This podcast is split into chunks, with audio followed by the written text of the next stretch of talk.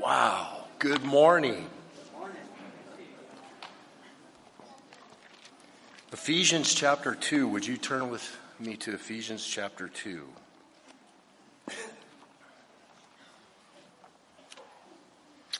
And that's page uh, 1343. 1343 if you're using a Bible under the seat in front of you.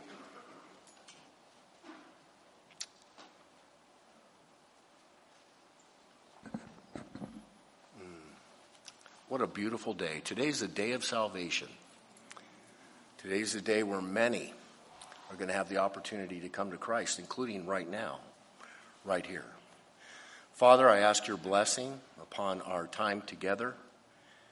We thank you, Lord, for giving us this time.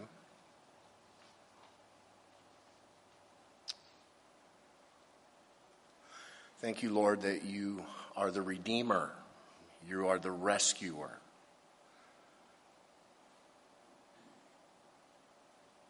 You give us hope, certain hope.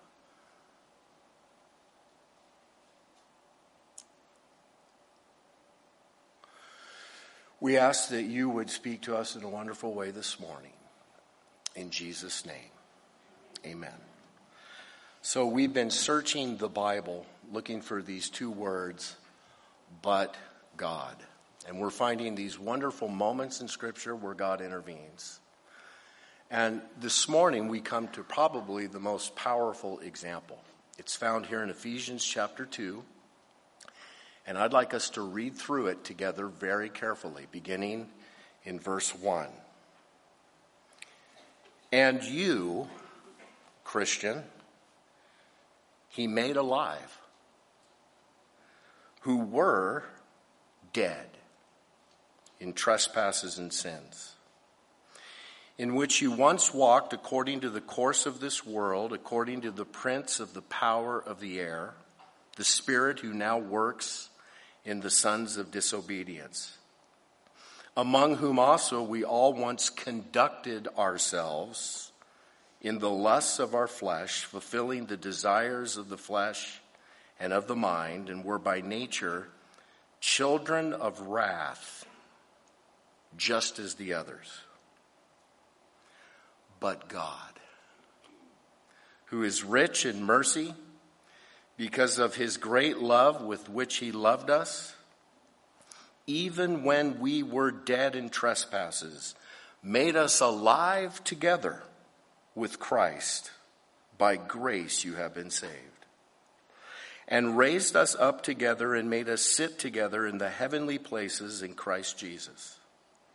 That in the ages to come, he might show the exceeding riches of his grace and his kindness toward us in Christ Jesus. For by grace you have been saved through faith, and this not of yourselves. It's the gift of God, not of works, lest anyone should boast. For we are his workmanship, created in Christ Jesus for good works, which God prepared beforehand that we should walk in them. There is so much in that passage. There are so many details. We could spend months on it. Have you ever been to the Cheesecake Factory restaurant? Have you ever seen their menus? It takes forever to get through it. You're overwhelmed. And then when the food comes, it's a platter the size of this pulpit. That's sort of how I feel when I look at this passage. There's just so much to it. And really, we could spend months on it. But this morning, I just want to give you the top principles. I want to give you the most salient points. The first three verses give the picture of an unsaved person. It's a picture of you before you came to Christ. Verses 4 through 6 is a picture of a saved person. It's a picture of you in Christ as a born again Christian. So you have side by side a picture of an unsaved person and a saved person. It's sort of like a before and after shot. Those are very effective in marketing, aren't they? the diet programs, they show a before shot, usually a very unflattering picture. And then after the diet, this before after shot that the person has been totally transformed. That's what we have here before us. A person before Christ and a person after Christ. So let's look at the before shot first. And this is a very ugly picture.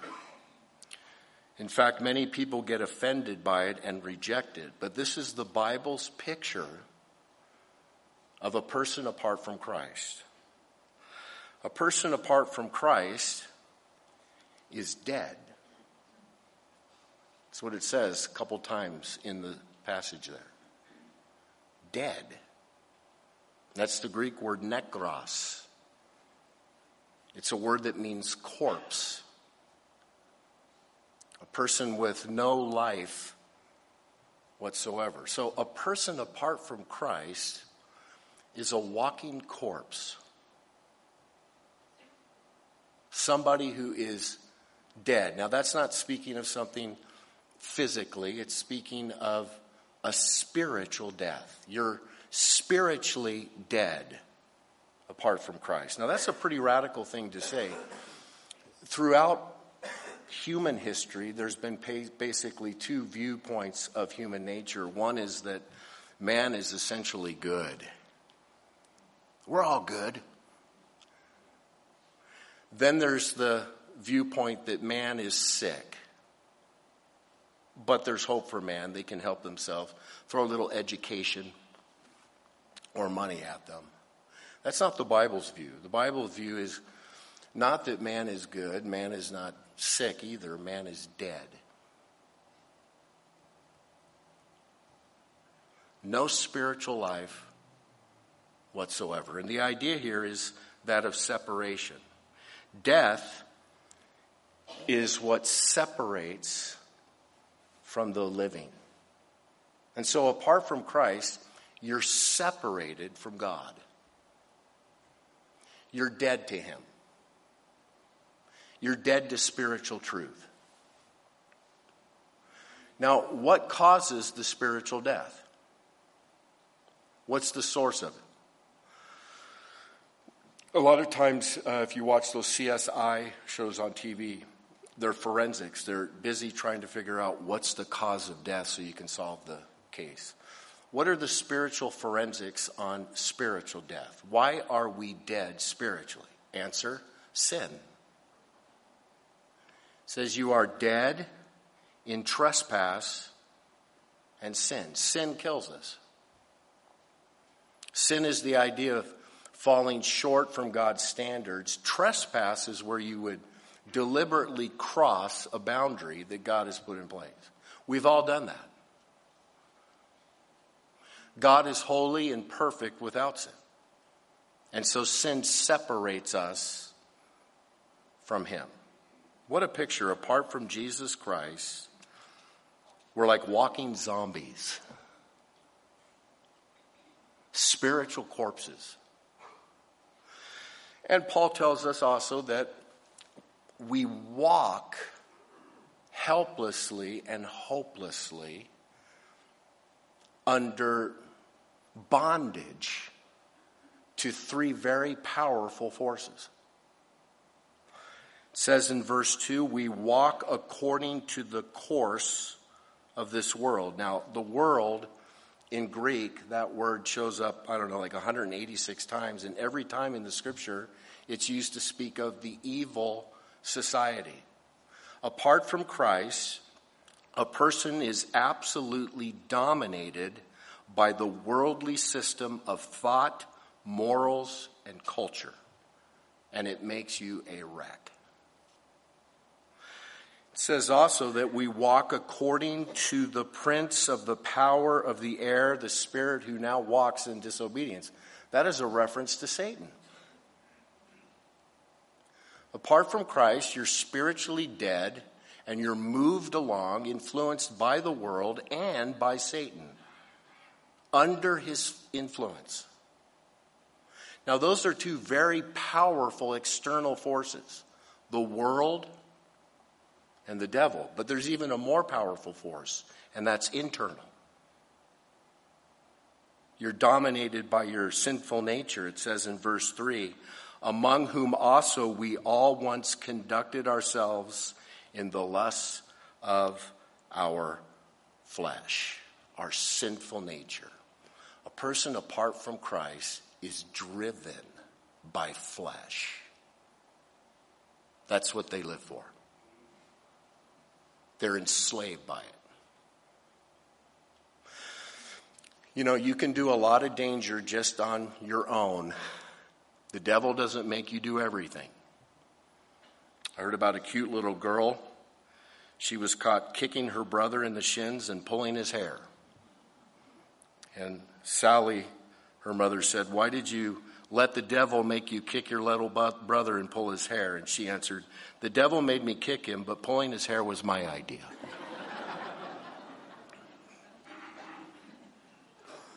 You are so capable of making the worst decisions in life, of doing the worst things to other people, walking under the influence of your own flesh, of this worldly system, of the satanic evil darkness. And then there's another detail that's added in this before shot. They were by nature children of wrath. Apart from Christ, you are a child of wrath. Your relationship with God is wrath. Now, I know a lot of people don't like to think of the wrath of God, it's an uncomfortable topic. But don't think of God's wrath as God having temper tantrums as God flying off the handle, as God losing it. God's wrath is his measured, equitable, just, righteous response to all sin that springs forth from his perfection and holiness. God is holy sin must be judged and punished. And before you think that's too hard, all of us, we all, everyone's been created in the image of God, and everyone has this sense of justice. This idea that if you do something wrong, then something should be happen. And that's because God has that. You know, it's so frustrating to me. On August 3rd, 2019, Patrick Crusius enters Walmart, kills 23 people, and severely injures 22 others. He's on video doing it. There are pictures. He confesses to it. They find the weapons. And four and a half years later, things are still being decided in the courts. And in the deepest part of our heart, we cry out for justice. That's because God made you in His image. And when people do things wrong, there should be punishment. Now, God is perfect. And that's how He feels about all sin, including mine and yours. And so, by nature, because of our sin, we're children of wrath. So, that's the picture, the before shot. Dead. Helplessly under the dominion of the world, Satan, and your own flesh, and by nature, a child of wrath. It's not a popular topic. In fact, in many church pulpits to this day, they won't teach you this because they don't want to offend people. you need to be offended if you're going to respond to the truth. Let's get to the aftershot. It's prettier. Verse 4 But God, who's rich in mercy because of his great love with which he loved us. Those two words, but God, a simple conjunction in grammar. but the greatest conjunction in all of the universe theologically. Martyn Lloyd-Jones said you could sum up the entire gospel with those two words, but God. Here's man, a walking zombie, lost, helpless, but God. But God intervenes, but God butted in, but God moved to rescue. That's the idea. God comes to the rescue. When I was, uh, I'll never forget when I was, I was a teenager, I was in high school, and uh, me and a buddy, we stopped at a gas station. And we got into some words with three other gang members. And these guys were much older. And we could see their knives. And it was going to be a fight. And it was about to go down. And I remember I was terrified. Right at that moment when this was about to happen, this Jeep drives up to get gas. Sitting in the front seats, two of my good friends, six foot four, defensive linemen. They got out and they said, uh, Is there a problem here, Terry? And I looked at these three guys, Is there a problem here, guys? no, but I'll tell you, right at that last moment, the rescuer came. And that's what God has done. We're in a mess, but God. Now, we've talked a lot about His wrath, His judgment, His perfection, His justice, but He's also a God of mercy. It says, but God who is rich in mercy. When you hear that word rich, what do you think about? someone who's got so much money, they have more money than they know what to do with. That's God with mercy. And God who loves you with his great love. It's all hyperbole and exaggerated in the Greek. He loves you with the greatest love. And he's moved to make it possible for us to be forgiven of our sins. He's moved to rescue us. He sent his son Jesus to die on the cross for us, to take our sins upon him, to bear all of our ugliness and die in our place. And Jesus has done that. Romans 5 8, another but God statement says, But God demonstrates his own love toward us in that while we were still sinners, Christ died for us. While you were a sinner, while I was a sinner, God demonstrated his love for me, the sinner, that Christ died for me. And the Bible says that when you place your faith and your trust in Jesus Christ, there's a great transformation. You're placed in Christ. And in Christ, the whole picture changes. If you are in Christ, then you are made alive spiritually. Verse 5 Even when we were dead in trespasses, he made us alive together with him in Christ Jesus. Now, this is speaking about being born again. Jesus said, if you want eternal life, you must be born again. Paul says, therefore, if anyone is in Christ, he's a new creation.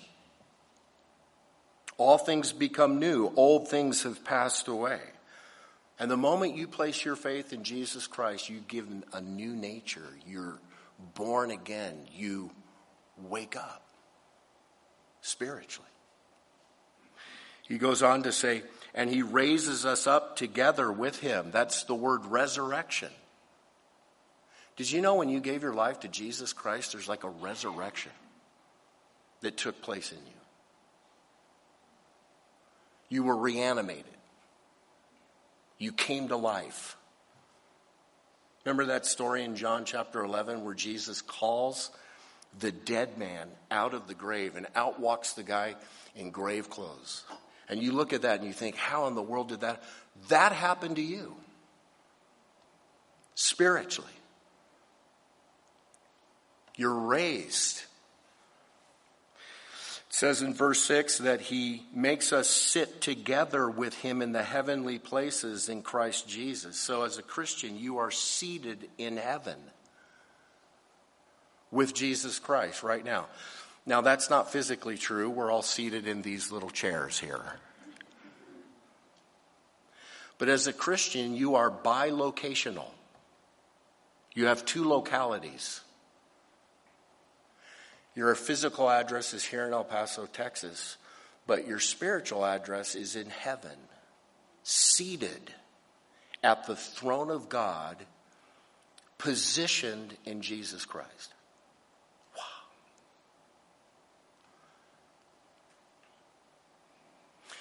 Bible goes on to explain that not only are you completely born again, but the Holy Spirit takes up residence inside you and dwells in you and animates you and makes you hungry for spiritual things, and everything changes. I'm telling you, you give your life to Jesus Christ, these blinders come off, the light bulbs turn on. All of a sudden, you begin to see everything the way you should.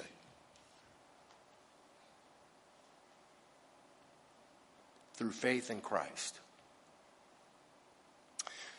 You become alive, and then you begin to walk a new heavenly course. As a born again Christian, you don't have to walk according to the path of this world anymore. You don't have to walk according to the influence of the devil, and you don't have to walk according to the power of the sinful nature. You've been given freedom. And so you walk a whole new, different way. I love verse 10. For we are his workmanship, created in Christ Jesus for good works, which God prepared before him that we should walk in him. Christian, it says, we are his workmanship. The Greek word is poema. Also, could be translated in English as like poem or masterpiece. You're one of God's masterpieces. A poem. Before you were dead running around doing your thing, getting in all kinds of.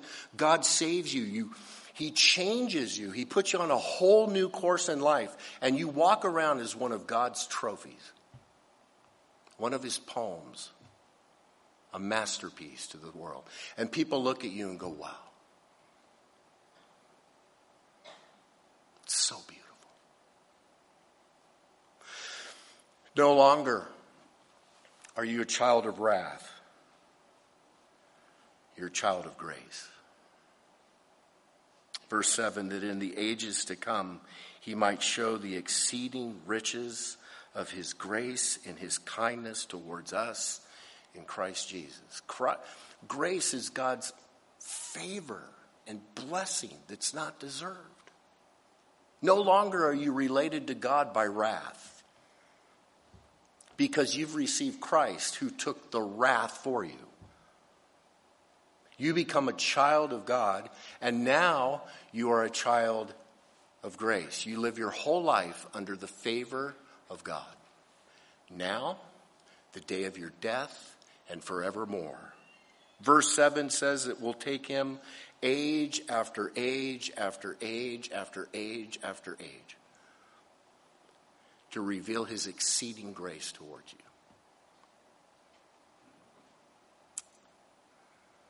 What a difference. Question Which picture is you? Is your picture in the first three verses? Or is your picture in verses 4 through 6? And how can you know for sure that you've been transformed? Well, verse 8 and 9 is very important, and I'm even going to put it up here on screen. This shows you the mechanics of salvation. For by grace you have been saved through faith. And this not of yourselves. It is the gift of God, not of works, lest anyone should boast. That tells you everything about salvation. First of all, salvation is from God. Salvation comes only from the power of God. Man cannot save themselves. I can't save me. I can't save you. No other man can save you. God saves. God is the one who does the miracle. He's the one who provided his son through which the miracle could take place. The basis of salvation is grace, for by grace. It is by the grace of God that we even have the opportunity to be saved. By the grace of God that He sent His Son. And the means of salvation is faith. For by grace you have been saved through what? Faith. Not of yourselves, it's the gift of God, it's not of works. You can't be good enough, you can't work hard enough. You are saved through faith in Christ. So now let's understand something. You have a responsibility in this. If you want to be saved, there's a responsibility. And you know what it is?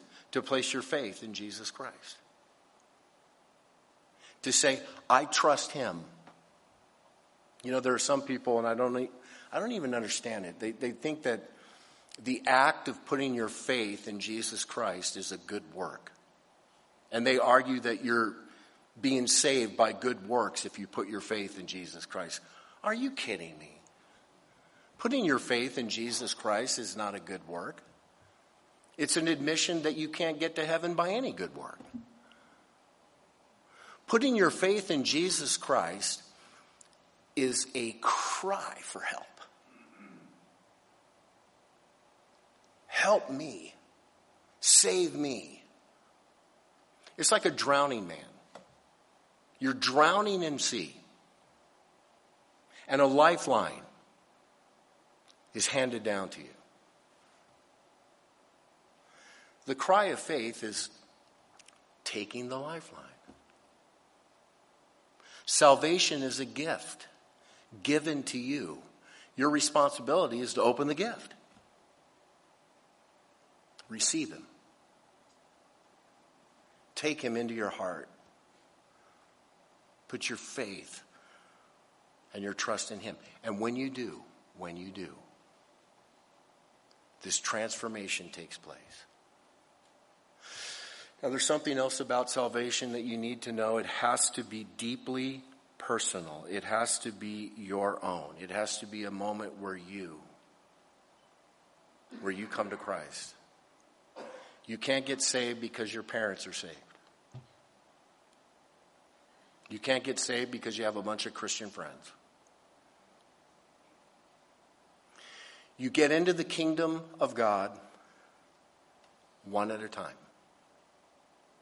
There's a gate that everyone must walk through, and you walk through by yourself. And that means you have to have this personal moment with God where you will admit that you look like that picture in the first three verses. God, I'm dead. God, I'm a sinner. I need your mercy and forgiveness. You got to admit that you're that bad. That you need, and that's a pretty big step because usually we think of other people as being bad. You know what I mean? Oh, save that person. They're a wreck. No. Half the battle, more than half the battle, is getting to the point where you drop to your knees and you cry out, Help me, I'm a dead man. So often we want to, you know, blame other people and find faults in other people. No, you got you got to come before God and realize the depths at which you are in sin and death and misery. And then everyone, everyone needs to have that personal but God moment where God comes to rescue. You hear the gospel, you hear the truth, and you reach out to Him. and you grab them and you hold on. And He will save you. My friends, that's the only way that a sinner can be saved. That's the only way that works. If you put a sinner in school, you're going to end up with an educated sinner. If you put a sinner in therapy, you're going to end up with a well adjusted sinner. If you put a sinner in a church somewhere, you'll end up with a religious sinner. But if you put a sinner in Christ, you'll end up with a saved sinner, a transformed sinner, someone whose life will be turned into a masterpiece, a poem expressing God's grace to this world. How about it? Would you bow your heads with me and close your eyes?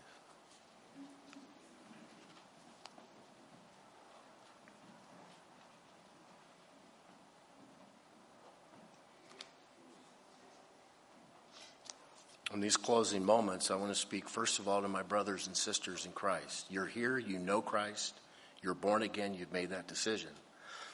It's sad, but it's possible for even born again, genuine Christians to live worldly lives. It's possible for even born again Christians to live under the influence of the dark kingdom. It's possible for Christians to live under complete domination by their sinful nature. And maybe that's how you've been living. That's not how you should be living.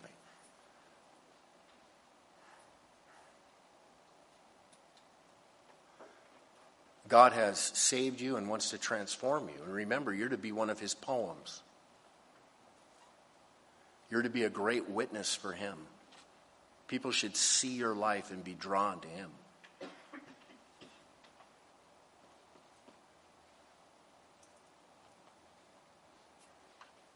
And I would encourage you, if you need to return to Him, do that right now.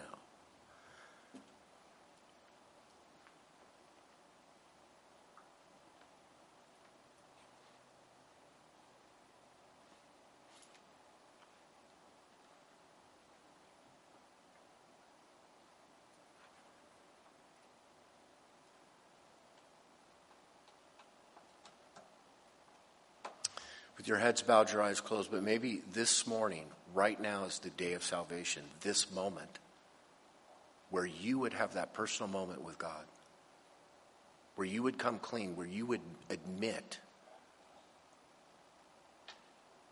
that you are sinful and need to be forgiven, and that you would personally place your faith and trust in Jesus Christ.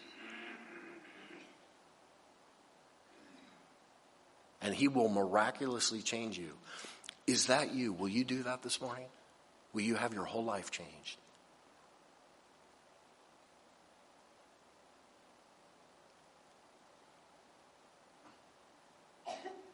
God loves you with a great love, and He's rich in mercy and His grace. Respond to that. If that's you, I want you to pray this prayer with me right now prayer of salvation. This is you asking God to save you. Just in the quietness of your heart, you would say, Lord Jesus, I surrender my life. I'm desperate for you. I need you.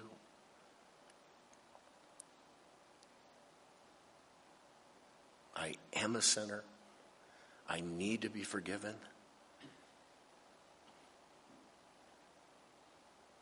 Thank you for dying on the cross for me and rising again.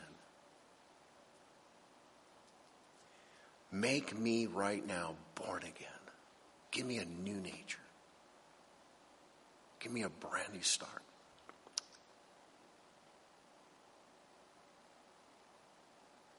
Fill me with your spirit. Help me to live for you.